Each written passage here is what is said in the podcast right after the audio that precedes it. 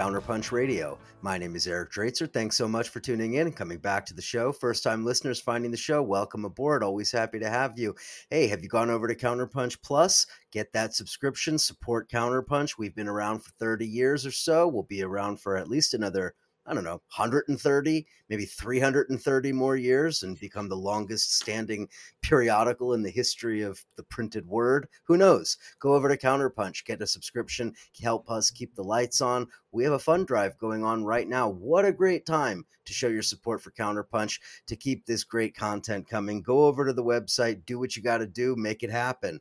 Um, and speaking of people who make it happen for Counterpunch, we have ourselves a glorious special visitor with us today. It is the editor of Counterpunch, Joshua Frank. Josh is here to talk about his brand new book, Atomic Days The Untold Story of the Most Toxic Place in America. Josh is a great guy. Josh is my pal. He's your pal too. Hi, Josh. Hey, Eric. How's it going, man? Doing well. How are you? Doing all right. And just a little little quick edit. Uh, I'm only one of the editors of Counterpunch, so so people don't think I'm the only one running the show. That's generous Jeff, of you. Jeff but, Jefferson uh, Claire, Jeffrey St. Clair, never heard Jeff, of him. Yeah, no, no one's heard of Jeff or or uh, or Nath St. Clair either. So never heard of them. Who the hell yeah. are they? Yeah, exactly. All right, Josh, talk to me a little bit about this book. Talk to me about Hanford.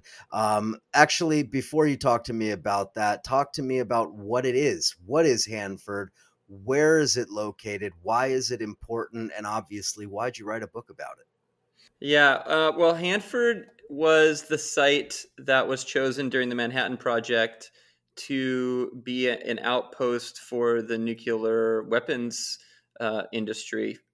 Basically, it was uh, chosen um, because of its remoteness. It's, it's, located in eastern Washington state, it's along the Columbia River.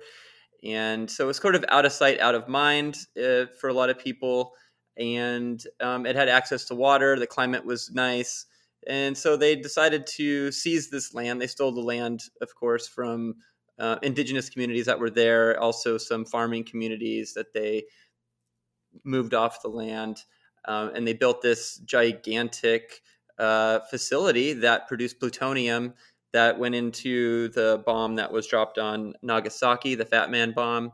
Um, and then during the Cold War, uh, Hanford was the go to site for plutonium that was used essentially in the entire arsenal or the majority of, of the nuclear weapons that uh, in, in, the United States. So um, that's what it was at that time. But now um, it is the largest environmental cleanup in the world. It's the costliest environmental cleanup in the history of the world and it's probably the most toxic site in the world, uh, absolutely in the Western Hemisphere. No, I don't think there's any comparison. Um, and it's a boondoggle. It's a taxpayer boondoggle. A lot of people don't know about it. They don't know about the devastation of what was left behind because of that plutonium production, and they do not know the risk that it still poses to this day uh, to the environment um, and also, they just don't understand anything about what it's doing to their their pocketbooks and how much money is going into this thing. Um, so, yeah, I wanted to shine a little light on that. I wanted to um, kind of expose the history of it the, uh, from from from sort of the grassroots perspective, uh, and then also just fast forwarding all the way to today of what what we're dealing with, and and uh, so so that can be a little bit more accountability, hopefully. Um, and give voice to some of the people there that are working on a lot of important stuff. Uh, so I think it's a really important uh, subject, and, and hopefully this book adds to the conversation a little bit. Well, you and I have been having a conversation about a lot of these issues going back quite a while, well before you had the book uh, completed. And I want to ask you a little bit about one of the things that you've mentioned to me just in our own conversations. And I know you've brought it up with other people, talking about the connection between Hanford and what we might call the permanent U.S. war economy. Can you explain how Hanford really represents something of the military industrial complex and the nature of the U.S. war economy? Sure. Uh, well, I think it, it, in Hanford's context, it's it's important to understand the uh, that without Hanford, the town of Richland would never have existed. Richland is just a stone's throw from Hanford. It's where all of the scientists and engineers um, were live. They lived uh, during the Cold War.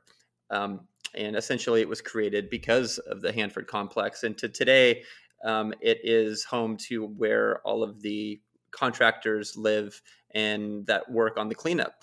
Um, and, and none of that would exist without government contracts. None of that would exist without Hanford. Uh, so in in that regard, it's it's completely a, a creation of the military-industrial complex.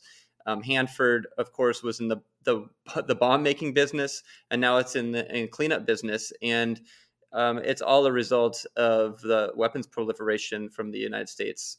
Uh, so it's I think in that context, it's really important to understand that um, uh, that without government funding, um, it wouldn't exist. And then, of course, because it is a nuclear site, was a nuclear site, and is a, a nuclear cleanup site, it is highly uh, secret. Um, there are a lot of uh, people that live in around that area that have no idea what's going on there.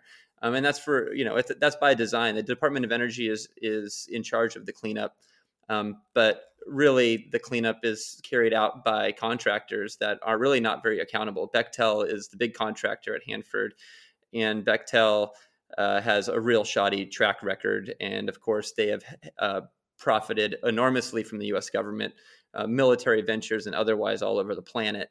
Um, of course, we can talk about what they're, you know, the contracts that they got in Iraq uh, that they never fulfilled. Um, so you know, it's it's uh, it's part and parcel for the pay to play politics uh, of this government, and Hanford is a, a, uh, you know a gleaming example of that. I mean, the the project itself right now, the estimates for the cleanup, which really have no end date, is uh, listed at six hundred and seventy seven billion dollars. Um, it's just totally astronomical the, the amount of money that's being poured into this project just about five years ago, it was only half that much. So the the costs keep going up, um, and the waste uh, continues to sit where it's always been. Um, and there are right now the biggest problem is there's 177 tanks that hold um, 56 million gallons of radioactive waste. That's literally bubbling. These tanks, in most regards, were not meant to last more than 20 years. They're going on 80 years. So you know it's a big problem, um, and again, yeah, it's it's a lot of money that's being poured into this, trying to figure out what to do with all that waste, and uh, not much has happened in the past uh, 30 years since it became a cleanup. So yeah, I mean, I'm thinking about it. Correct me if I'm wrong, Josh. I think it was 1987 was the end of production at Hanford, so it's like yeah. 30 35 years or so. So now how is it that for 30 years the price tag is what it is and then in the last 5 all of a sudden it jumps astronomically what accounts for that well i think what accounts for that is that as they figure out what well the, the, at, at the beginning of the process they really just had to figure out well okay what's what do we need to do here i mean and actually like what's left what's the mess that's left and uh, and a lot of uh, they didn't even actually know everything that was there. Like the, the whole site itself is a toxic waste dump. Um, so that the first the first order of business was just figuring out what kind of problem they're dealing with, and the second order of business is figuring out what to do with all of this waste. Um, and they've had different ideas over the years of what to do with the waste. There's a there's a process called vitrification, which is essentially to turn this waste into glass, and then they're going to go and store it. Um, and that seems to be the best method. That's the method that they've been pursuing. The, the waste treatment plant, which is the plant that's going to be utilized to vitrify this material, uh, is in the process of being built. Um, and that has been cost overruns, cost delays, technical problems, a lot of research going into the design of that. And as we've seen, the costs have been going up and up and up as it gets more and more complicated.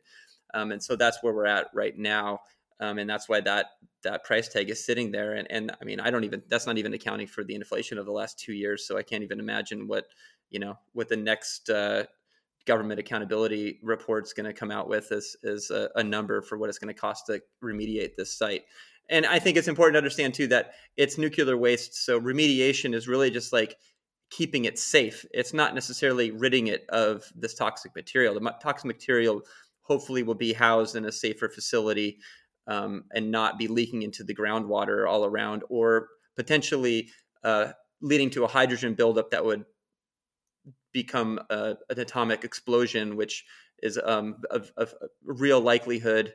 As I as I write about in the book, um, a DOE scientist went on record talking about the possibility of this happening, and he's very concerned about it. Um, and and what that would do to the local economy of the Northwest, what that would do for the entire country. Uh, there's cities like Boise and other ones would literally become in, uninhabitable. Uh, radiation would be everywhere, um, and then of course what it would do to farmland and other things. And I'm sure that you know there's no doubt that the the uh, radioactive smoke and debris would spread across the country, um, all the way to the east coast and beyond. Uh, it would be it would be unlike anything the U.S. has ever experienced. So you know, there's a very scary and real possibility. So it is important that we get this waste in a in a you know in a form that isn't going to pose those same risks. But of course, with all nuclear waste, the the risks really never completely go away. Talk to me a little bit about oversight and control of uh, Hanford. Who's in charge of it? Uh, what about the politics around it? Local politicians? Is this even an issue locally? Is it not even discussed? Um, what is the political context within which Hanford is situated? Um, well, the Department of Energy is in control of the cleanup, technically. Um, as a lot of uh, scientists and engineers have told me, both those that have worked as the contractor side and those that have worked for the Department of Energy, they really believe that the Department of Energy is completely understaffed um, on the Hanford project. That the tech, most of the technical staff is on the private side. Um, so really, Bechtel and the other contractors run the show at Hanford, and the DOE is kind of always playing catch up, um, and that creates a real problem because w- without the DOE having the right and proper staff, um, it's it's hard to hold the contractors accountable, right? Because the contractors are the ones that kind of run things. Uh, Richland itself is it is a government town, but it's really a contractor town that's you know exists because of government contracts. So the town itself, it's it's a very conservative town. It's there's more PhDs per capita in Richland than anywhere in the entire country. Uh, it's a highly educated town, bunch of scientists, bunch of engineers. Um, and so I think the environment is very insular. You know, I think that it's a very conservative uh, rural community, um, a little different than other rural communities of the West because of its, you know, education. Um, but it is still, um, you know, a I would say it's a culture that still looks at the atomic history of this country in a positive light. I think that they really still look at uh, the scientific and um, engineering ingenuity that went into the making of this bomb, and they they cherish that um, and they they celebrate that.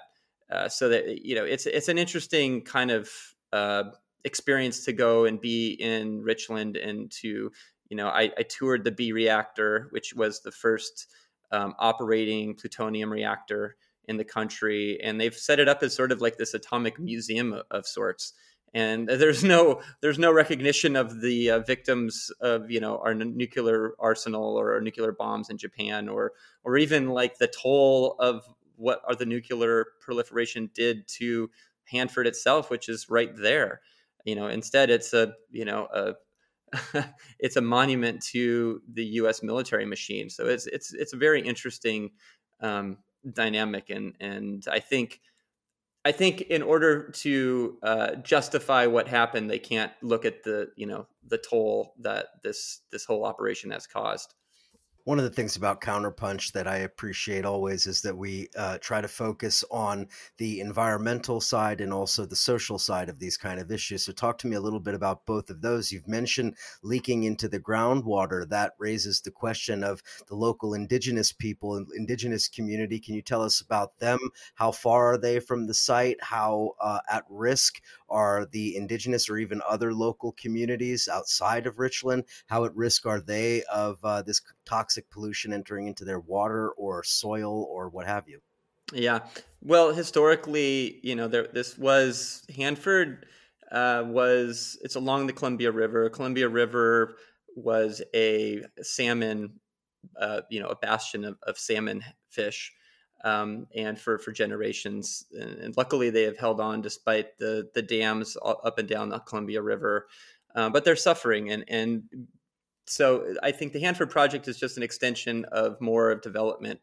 um, along this area. But the Yakama, in particular, have been very active in the cleanup process. In particular, Russell Jim, who passed away a few years ago, uh, he was perhaps the most significant indigenous elder that really became dedicated his life to the Hanford Project and, and to giving voice to his people, which he he did. And there's actually no because of the work that he did. There's there's no big decision that can be made uh, about Hanford without the voice of the Yakama Nation. Um, so it's very significant. He he fought along with others to stop uh, more nuclear dumping to happen at Hanford. That was in the the 80s. Um, so it's, it's you know there there's ongoing uh, work that's being done in that regard. As far as the pollution goes, uh, during the production back in the, the, the 60s and 70s, throughout the 80s, you know, they were dumping uh, chemical waste all over the place. Uh, the water was being pulled from the Columbia to cool reactors. There was plenty of leaks. Um, salmon and other fish all the way at the mouth of the Columbia um, that was dumping into the Pacific Ocean. There was found to be radiation. I mean, the Columbia River itself is a radioactive river. Of course, it could be much, much worse. Um, but these big hulking tanks that are leaking currently are buried just underneath the ground. Some, in, in some cases, just a few miles from the Columbia River, and they pose an incredible risk to the Columbia River. the The river is um, the lifeblood of the Pacific Northwest in in many regards. It it is um, you know there's commercial fisheries along the Columbia River. Uh, irrigation feeds you know hundreds and hundreds of farmers.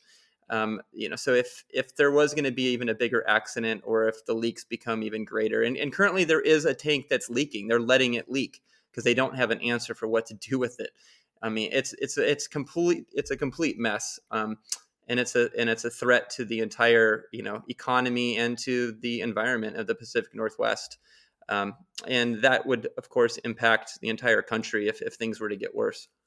One of the things about nuclear uh, nuclear facilities that it's so insidious is that it's often difficult to pinpoint the uh, cause and effect between the nuclear facility itself and some of the let's call it anecdotal information we get about cancer rates and other forms of illnesses and diseases and other things for people that live in the vicinity of this. This is famously here where I live in the Hudson Valley, you know, Indian Point famously in the area around Indian Point, people have been saying for decades that it was seeping into the soil, that it was making people sick, elevated thyroid cancer rates, et cetera, et cetera. So, what, if any, um, uh, studies have been conducted in regard to the health effects on the people in the area, or is it because it's such a it's a government site and it's so high profile that maybe we don't have that information? Yeah. Uh, well, definitely when it was up and running as a nuclear production site, as a plutonium production site, uh, there was, you know, the, the studies were few and far between. Um, a lot of the qualitative studies that were were being done um, found really high rates of, of certain cancers, particularly thyroid cancers. Um, but because it was uh, being used to produce plutonium for nuclear bombs, it was highly secretive, right? They didn't uh, talk about really what was even going on at the site. So there was no real studies being done. Um, but a lot of the indigenous communities around there, um, some others, uh, talk about how high the, the rates of cancers were in their in their areas. Um, and to this day, um, even Russell Jim, who uh, talked about the high rates of cancer in his own family, which is one of the reasons why he got so involved in Hanford in the first place. Um, so, but unlike you know, like a lot of of other nuclear accidents, you know, it takes a long time to really understand the full toll that the these kind of things have on a population because many times they don't just happen overnight. You don't just get cancer the next day. You know, it it it takes years to develop, um, and it's bio bioaccumulates. Um, so it takes a while to manifest itself in your body. So those kind of studies take a lot of money. They take a lot of time, um, and they are often not done. Um, and it's unfortunate because I think um, if they were, we we would know a lot more and and question a lot more uh, from the nuclear booster side of things that because as, as you know um, there's a lot even on the left now that are looking to for nu- uh, to nuclear power as an as an answer to climate change. Um, but of course, I would caution that it's it's foolhardy to do so. Oh yes, we're going to get to that in a minute, but um, let's finish up with uh, talking a little bit about Hanford. Um, Fukushima was 11 years ago, and Fukushima was kind of in at least in some ways it was an important moment because it highlighted the danger that I think a lot of people had put out of you know sort of out of sight out of mind after you know Chernobyl in the 1980s or whatever. And I think Fukushima brought it forward uh, you know in in the front of people's minds again. And so my question is how come how come Hanford hasn't had a similar impact? Is it because there was no high profile incident, but rather just decades of uh, use of this facility and decades of mismanagement? Is it because this was a government project? Is this because it was not an energy facility, but a weapons facility? What do you think explains the difference between something like Fukushima or Three Mile Island or Chernobyl and Hanford? Yeah, I mean, I think you kind of answered part of that. Uh, I think first and foremost, it was a secret site. Uh, there was, it, you know, the accidents that did happen there and the potential accidents that happened, which I write about as well. There was very nearly huge accident that could have resulted in, you know, the whole thing being exposed um, and killing thousands of people and having a, a horrible, horrible explosion, which actually we can talk about too. It did happen at a sister facility in Russia, which a lot of people don't know about, uh, called Mayak, um, which had an enormous toll, um, and it was the plutonium site there that exploded uh, and was probably the I think registered as the third worst nuclear accident the world has ever experienced, and most people haven't heard of it. Um, similarly, at Hanford, people didn't know what was even going on there. There was nine nuclear reactors that were there. Um, and produce all this waste. Uh, but I think that's the number one thing. It's it was a secret site, and then the secondly, there was no singular accident that happened um, that would have caused this kind of alarm. Um, instead, it's it's a slower process. It's a slower understanding of the the wreckage that this area has become, um, and that I think it's important for people to understand that there doesn't have to be a singular accident for it to be an enormous problem. Um, and of course, it doesn't rule out that an accident's not going to uh, happen in the future, even though it's not producing plutonium. It's still a ticking time bomb. Um, so I think it's really, really important uh, that people understand that uh, it, it, it it still poses an insurmountable risk, even though there hasn't been a singular sort of Fukushima event there. Let's take a quick break. On the other side of the break, I want to uh, finish up talking about Hanford and talk about what you just mentioned, Josh, about uh, you know some of these debates that we now have on the left, even about nuclear energy and whether nuclear is a path forward in the context of climate change. Um, I want to touch on that. I want to touch on the environmental impacts from the mining side because that is often also ignored for the uh, nuclear boosters. Anyway, that and a whole lot more with Joshua. Frank, co editor of Counterpunch. We will be right back.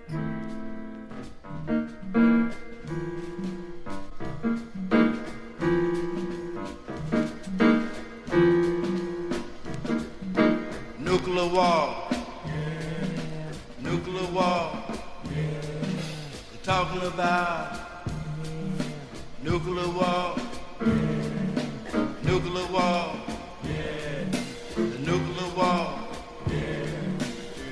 About nuclear war. It's a motherfucker. Don't you know? Talking about nuclear war. Talking about nuclear war. It's a motherfucker. Don't you know?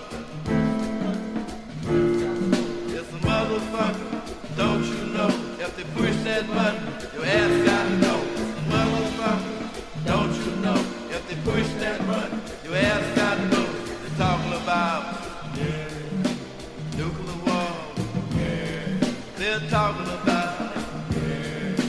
nuclear war. If they push that button, your ass gotta go. Your ass gotta go.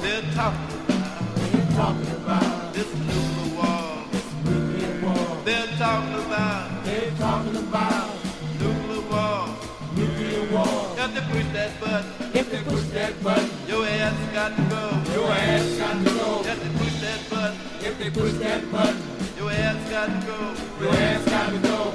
Blast you Blast you so high in the sky. so high in the sky. Gonna blast you Gonna blast you so high in the sky. so high in the sky. You'll kiss your ass goodbye. Kiss your ass goodbye. kiss your ass goodbye. Kiss your ass goodbye. kiss your ass goodbye. Kiss your ass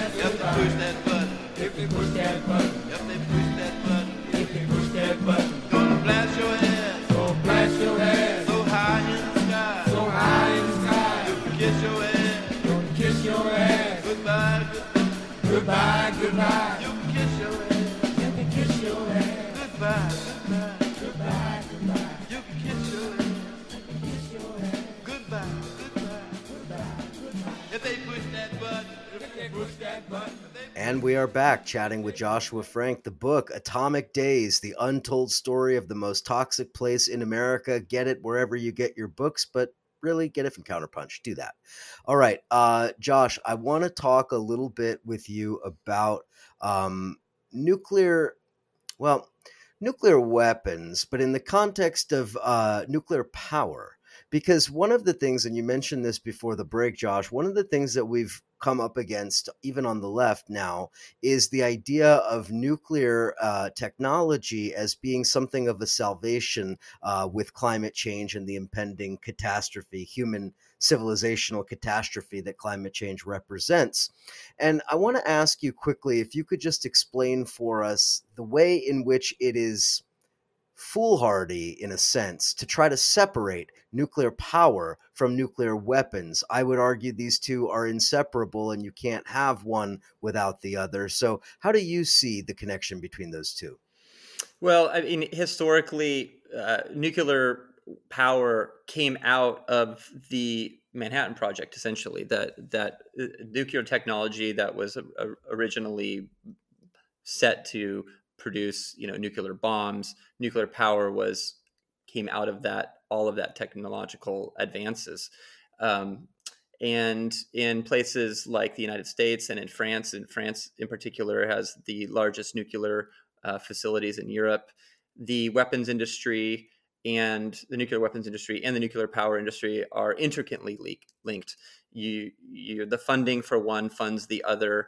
Uh, Macron uh, recently even boasted about this fact that you can't have one without the other. That the nuclear power of France per- supports the nuclear, you know, weapons of France, and it's the same in the United States.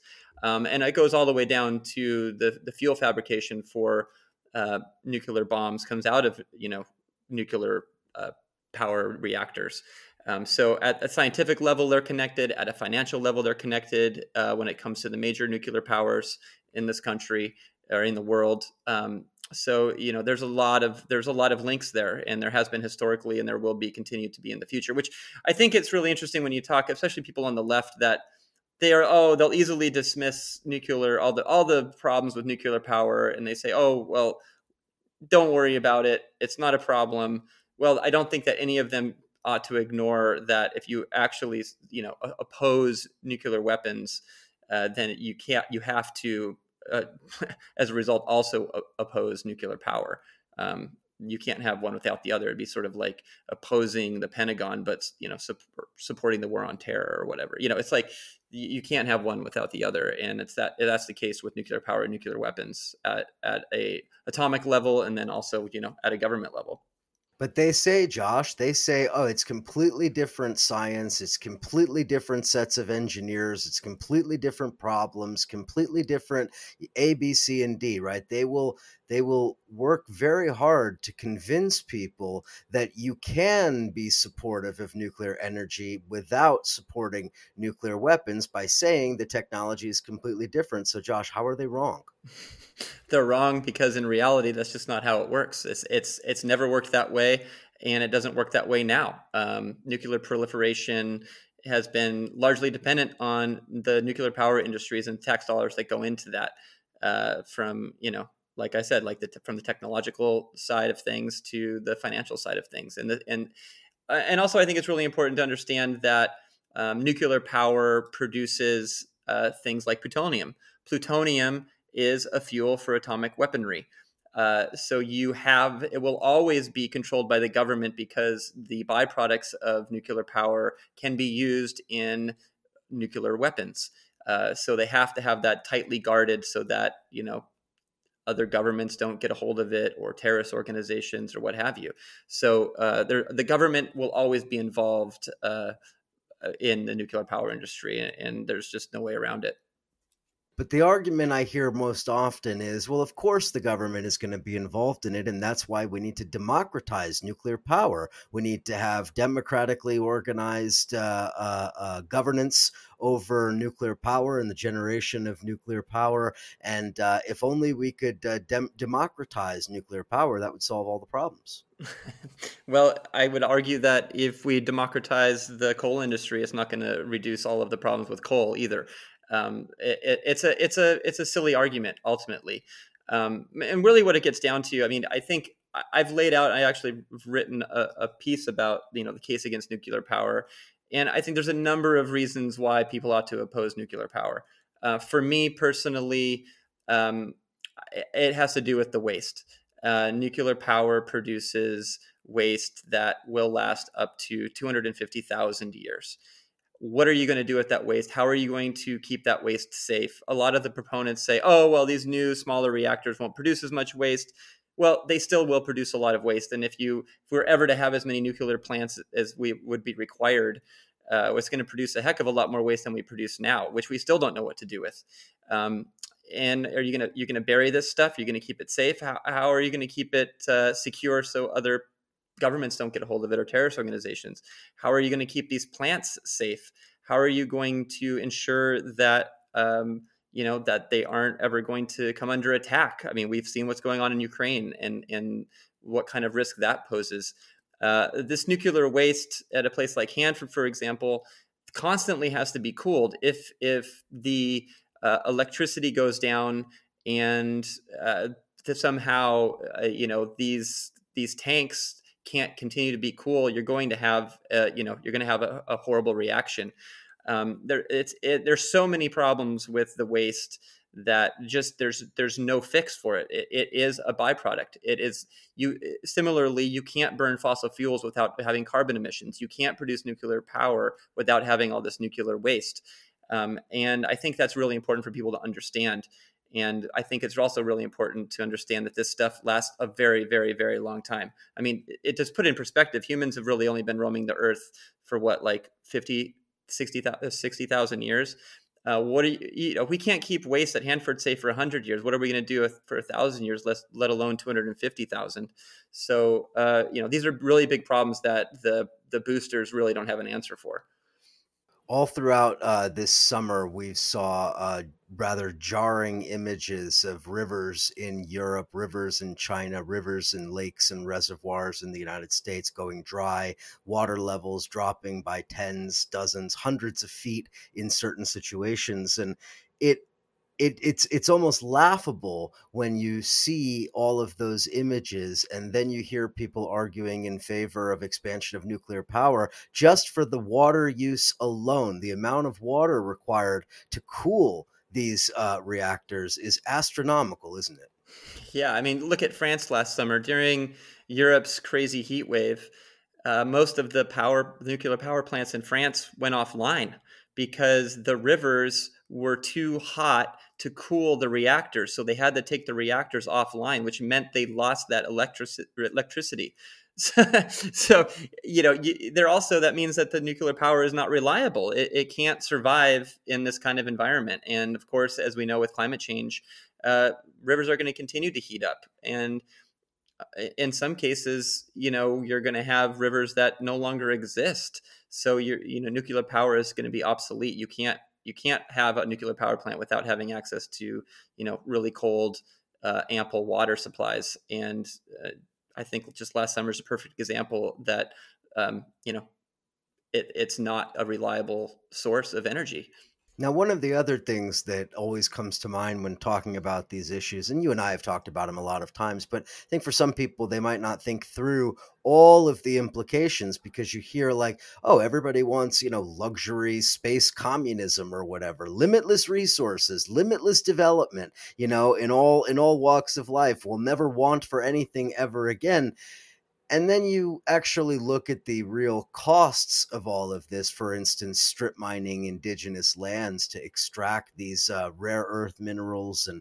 uh, nuclear energy you know nuclear minerals that are then used for uh, enrichment etc so can you talk a little bit about the indigenous uh, uh, effects here and what in particular indigenous lands have to have to uh, deal with when it comes to nuclear energy?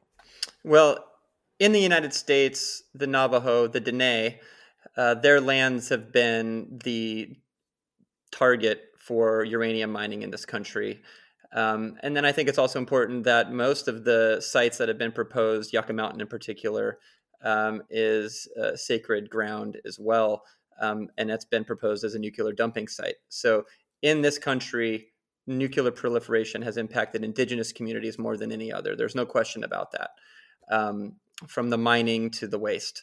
Uh, and there's been a lot of, you know, some of the best activism uh, is happening um, at that grassroots level. Uh, and and I think it's really important for people on the left to understand that you can't have nuclear power without uranium.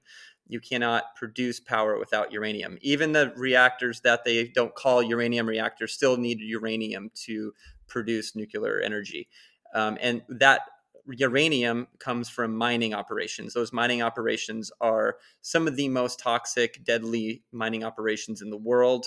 Um, there's, uh, you know, uh, at there's the ore that is mined that has uranium has to be extracted.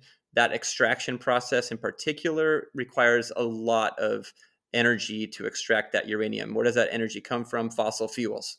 So uh, the the other thing we hear a lot from the the pro nuclear crowd is that oh well look it's nuclear power doesn't have CO two emissions so it's a godsend right.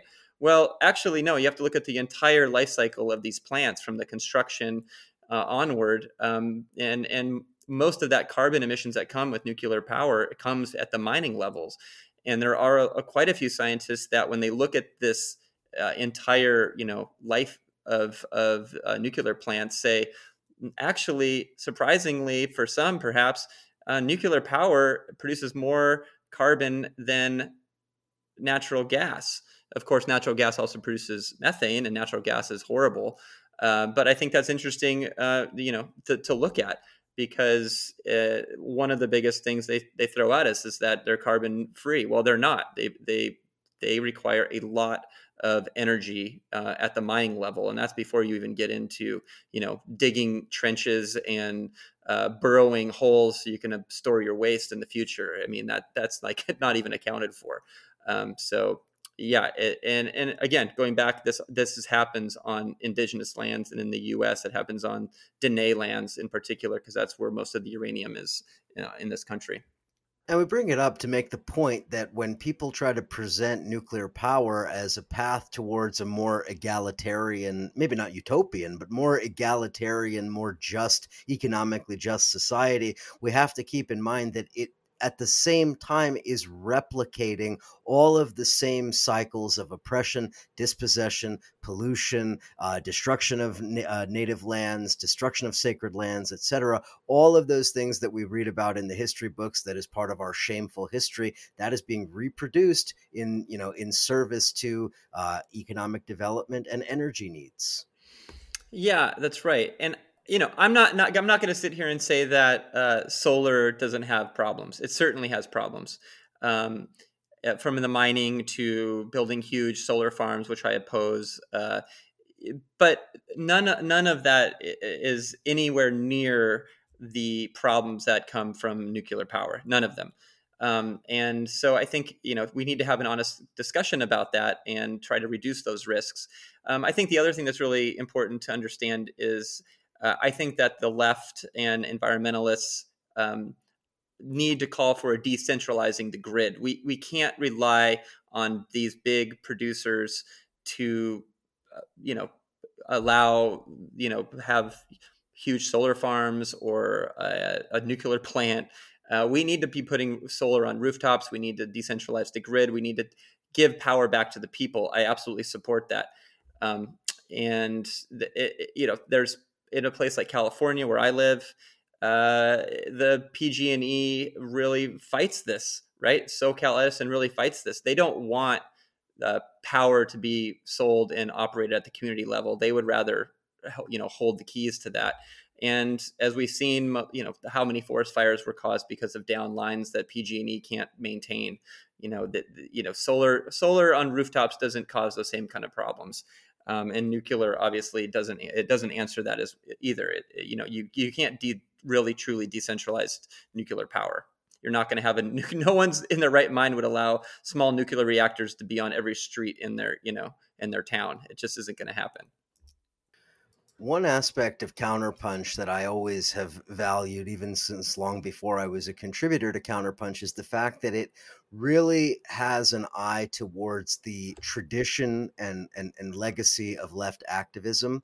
And I, I really believe that the uh, anti nuke movement, particularly in the 1970s, uh, in the 1970s and the early 1980s, that the anti nuke movement, yeah, the dog agrees. You see what I'm saying? The dog agrees that, that the anti nuke movement really was, in some ways, the most successful mass movement that the left has produced in the post-war period. You know, I mean, along with civil rights, I suppose, and the uh, anti-war movement in the Vietnam period. I mean, the anti-nuclear movement is, in many ways, one of the high watermarks for the left in that period, and to find us coming full circle in this way to where people on the left are genuinely questioning whether uh, anti nuke voices are just insane tree hugging hippies or something.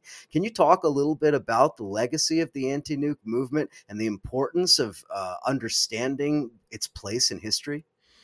Yeah, I mean, I think I think you're right on. I mean, I think um, at least since the the anti-Vietnam era, um, the the anti-nuclear era really took hold in the late 70s. So, in many regards, I think it was the most successful movement uh, that it, it existed in the last whatever that is, you know, 45 years. Um, the the in going back and looking at some of the real early civil disobedience protests, uh, the Clamshell Alliance, I think it was formed in 1977 to fight uh, plants development in in New Hampshire. Um, in California, the Abalone Alliance was was formed to fight uh, Diablo Canyon, um, and Diablo Canyon, of course, did end up going online. However, after Diablo Canyon, there was no more nuclear power produced in in in California, and that was largely because of the direct action that these um, activists took. Um, and of course, then it, it, things got after after Three Mile Three Mile Island um, things really just exploded all across the country. And then we had Chernobyl, and then after Chernobyl, um, there essentially was, you know, a mass movement against nuclear technology across the globe. Uh, but but none of that's really would have would have happened had it not been for those early activists that were taking on and concerned about the the nuclear power industry. Um, and then, of course, that ended up linking up in the 80s when there was a increase in, in nuclear weapons production, um, that the nu- anti-nukes uh, joined forces, anti-nuclear power joined forces with the anti-nuclear um, weapons, and uh, they were largely successful at, at stopping um, all kinds of plants from being developed all over the country. They were uh, largely responsible for th- trying to end nuclear proliferation, um, which you know arguably they weren't as successful at that. But yeah, I think it's important to, you know, I, I, from, from a left perspective, I, I look at the history of these social movements, and the left shouldn't be trying to tear them down. I think that we should be trying to build upon their successes.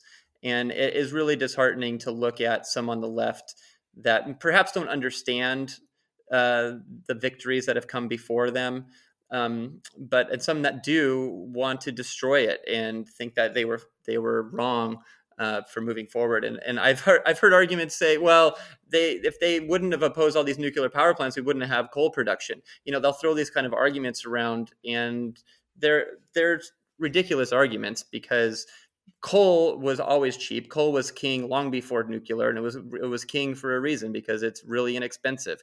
Nuclear is very expensive, and globally, um, a lot of countries simply would never going to afford to go nuclear. Um, that's why India and Vietnam and China. That's why they all were producing, you know, have coal plants. Um, so it, you know, there's the arguments are ridiculous.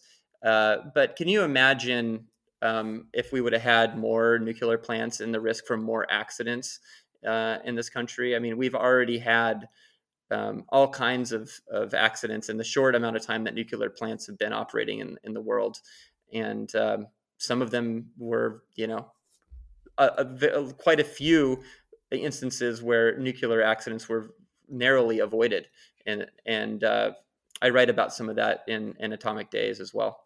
Exactly, and my point in bringing that up, just as you say, Josh, is to point out that you know the activists who were engaged in this work in the late 70s and into the 1980s they understood far better than many of these left uh, these people on the left today how intertwined these things were that an environmentalist perspective was an anti-war perspective it was a pro-peace an anti-world war iii perspective that these things were so intimately linked as to essentially be activism on on on both issues simultaneously. And i think that today we we we oftentimes find that people have an extremely myopic view where these issues are all atomized they're not connected to each other they exist independent of each other and here's the nuclear energy guy and over here is the peace guy and over here but these things are connected aren't they? Yeah they're absolutely connected.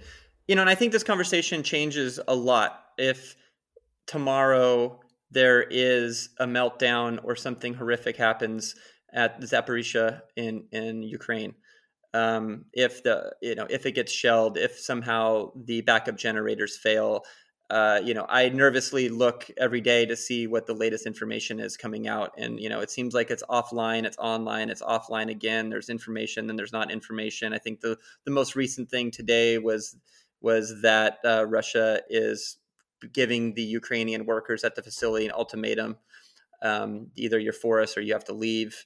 Uh, so you know it's a frightening, frightening um, scenario, and it's the first time that a nuclear plant has been in a war zone. Of course, the United States has targeted uh, early development of plants, but not an operating plant like this has never been in in the line of fire, and it's uh, it's a really, really frightening um, development and I think a new phase in uh, warfare. I mean, Taiwan has a few uh, nuclear plants. What if Taiwan becomes the next battleground?